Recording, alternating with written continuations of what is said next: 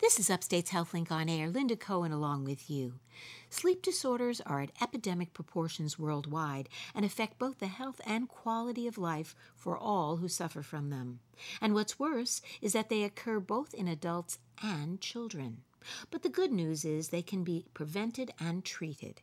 So, here to explain this is Dr. Zafer Soultan, Associate Professor of Pediatrics, specializing in pediatric pulmonary medicine, and the Director of the Division of Pediatric Pulmonary and Sleep Medicine at Upstate's Golisano Children's Hospital. Welcome, Dr. Soultan. Good morning. Thank you so much for coming in. So, how common are sleep problems in children?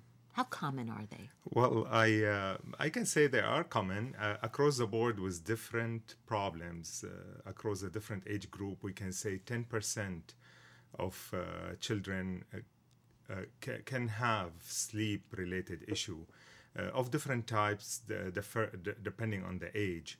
Also, it's very common to have let's call it a problem, but not disorder, and that's much much more common than just disorder. What I mentioned is a disorder uh, uh, of a rate of 10%, but bad habits and abnormal behavior during sleep uh, are very common, maybe up to 50% and maybe more uh, can can have these, but those are not disorders.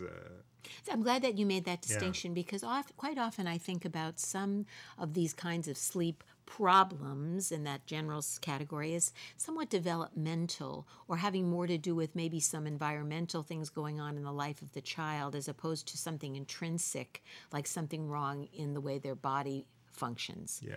Like so, mentioning developmental, uh, for example, as you stated, developmental, the uh, circadian rhythm in adolescent, uh, normal development is that uh, toward teenage uh, uh, t- years, your typical adolescent circadian rhythm shift to a later time. They, they start sleeping at a later time.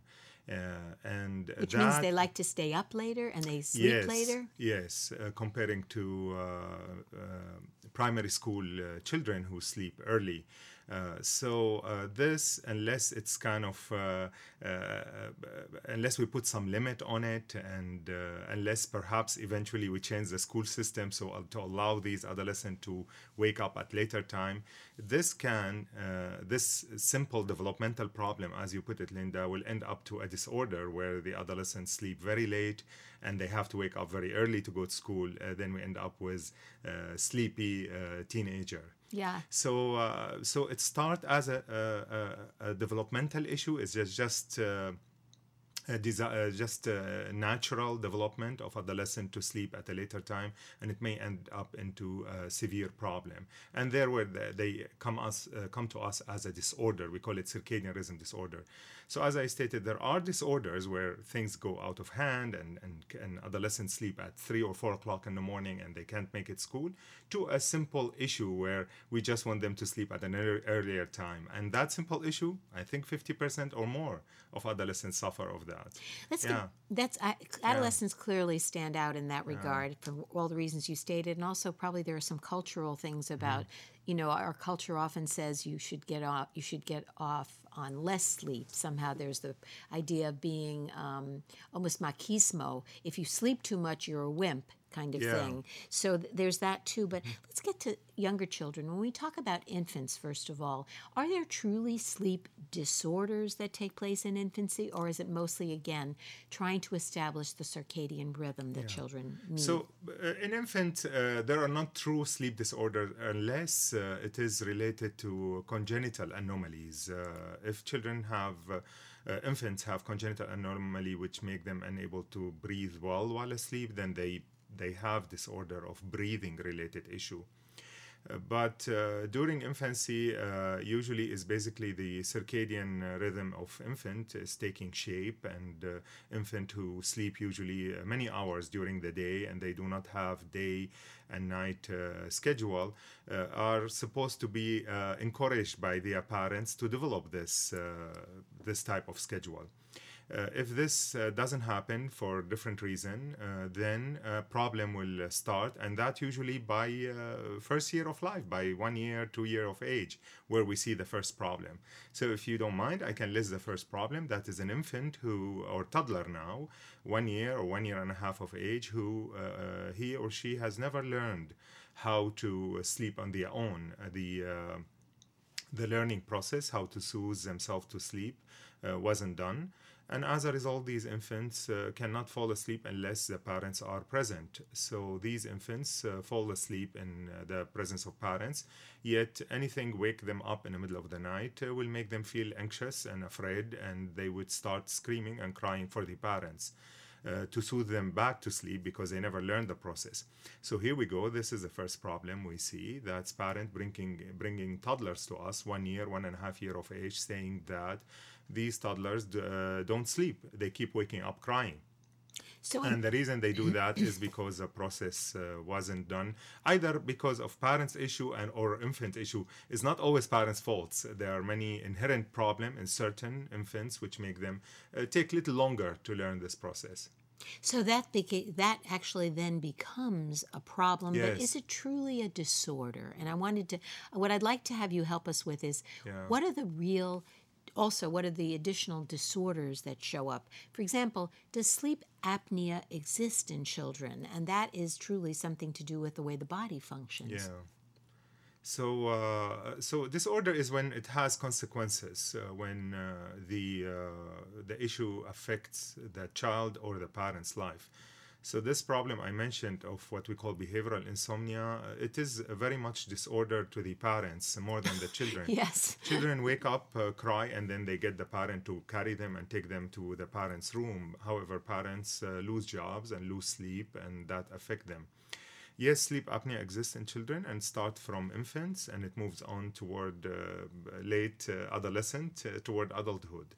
Uh, the reason for sleep apnea in children is different than that in adults. In children, in infants, it starts with it's usually caused by congenital anomalies in kids, uh, and then it moves on to uh, large tonsils and adenoid in early childhood and then uh, we start with, to have uh, obesity problems uh, toward late childhood and adolescence. So, the, so the, rate, the, the, rate is three to five percent of uh, of children across the age uh, groups uh, can have obstruct, obstructive sleep apnea. So that is a, as a result of some obstruction in their yes, breathing capability. Yeah. yeah much yeah. much like occurs with adults. Much like yeah. So in adult, uh, the most common cause is usually obesity. In children, the most common cause is usually large tonsils and adenoids. And obesity now, as you know, is increasing and rising, and uh, it's becoming also a contributor to obstructive sleep apnea in kids. Yes, this problem is when kids don't breathe well while asleep, and that will disturb their sleep cycle and uh, will make them sleep deprived. If you're just joining us, you're listening to Upstate's HealthLink on Air. I'm Linda Cohen, along with sleep, sleep expert Dr. Zafer Soultan. We're talking about sleep problems in children. So, very briefly, what just are there other sleep disorders that occur in children that we should know about?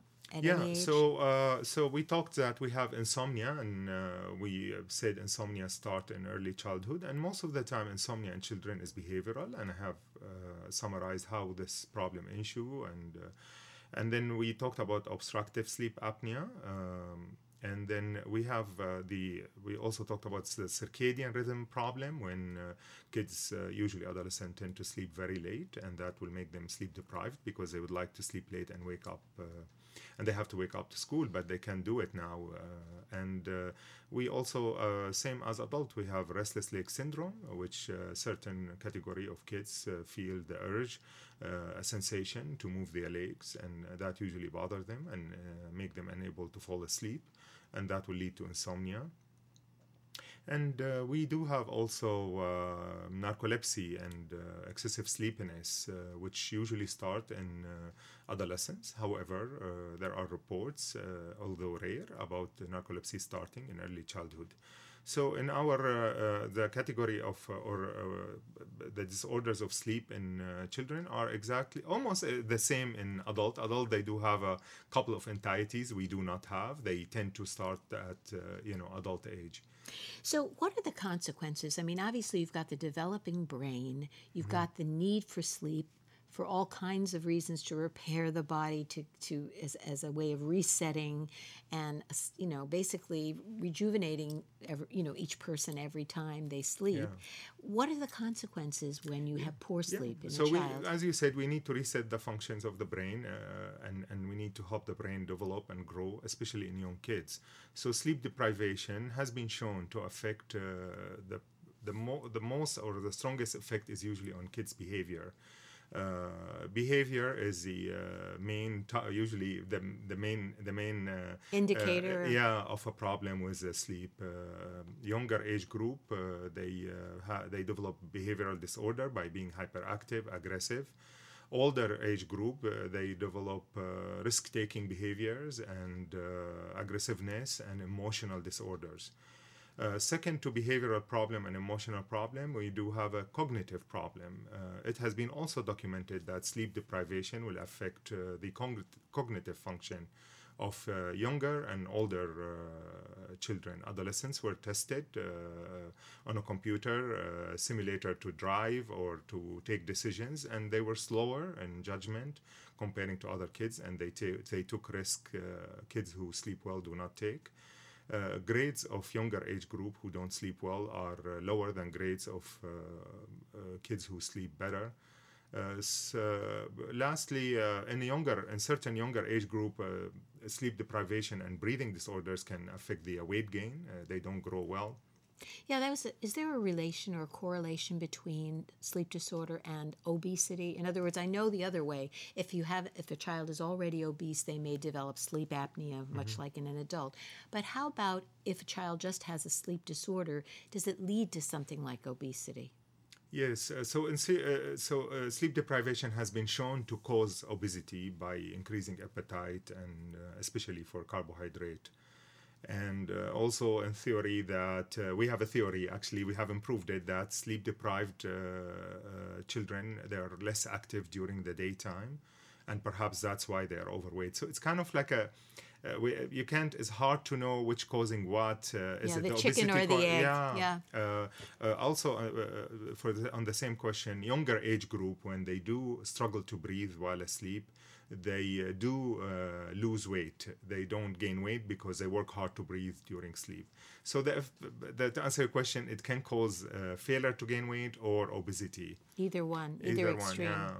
So I understand that you now, I mean, you've had a sleep center at upstate Golisano Children's Hospital for a number of years, three or four years now, and more recently you set up a pediatric sleep lab. Yeah. What does the lab do? How does it help you diagnose the problems, and what comes of those diagnoses? I don't yeah. want to run out of time. So. I'm, I'm, glad, Linda, that you asked that to uh, to uh, tell the audience that and the public that we've been maturing, uh, we've been developing. Uh, right now, we have a, a our uh, our new uh, and we are proud of state of art sleep lab, which is a standalone lab. It's a state of art facility. Uh, opened a year ago, and it's uh, basically it has uh, four dedicated beds for pediatrics. Uh, so this new development. In the past, we were part of uh, the sleep lab at Community General Hospital. Now we have standalone lab, which still has adult services. However, we have our own technicians specialized in pediatrics. Uh, um, they are gentle, uh, well trained. Uh, they deal well with pediatrics. We are getting very nice review from the uh, patients and the parents. The sleep lab is essential for our function. It helps us make diagnosis of quite few of the disorders I mentioned and sometimes also it helps us uh, treating these disorders. For example, there's certain sleep disorders such as obstructive sleep apnea, uh, which cannot be treated surgically. Uh, then we need to apply uh, assisted uh, ventilation, uh, which is known to the public. It's called CPAP therapy, and that cannot be applied but in the sleep lab where we test how much pressure we need to apply in a small mask on the face to help the child who has sleep sleep apnea sleep better and uh, resolve the issue of sleep apnea. So the sleep lab is essential for diagnosis and treatment. Wonderful. Well, I wish you a great a deal of uh, good fortune with this, and it's obviously a great service to this community to have something of that nature here. Thank you so much for coming in and telling us all Thank- about this. My guest is Dr. Zafer Soultan, Associate Professor of Pediatrics, specializing in pediatric pulmonary medicine, and he's also the director of the Division of Pediatric Respiratory and Sleep Medicine at Upstate's Golisano Children's Hospital. Thank Thanks you very much. I'm Linda Cohen. You're listening to Upstate's HealthLink on Air.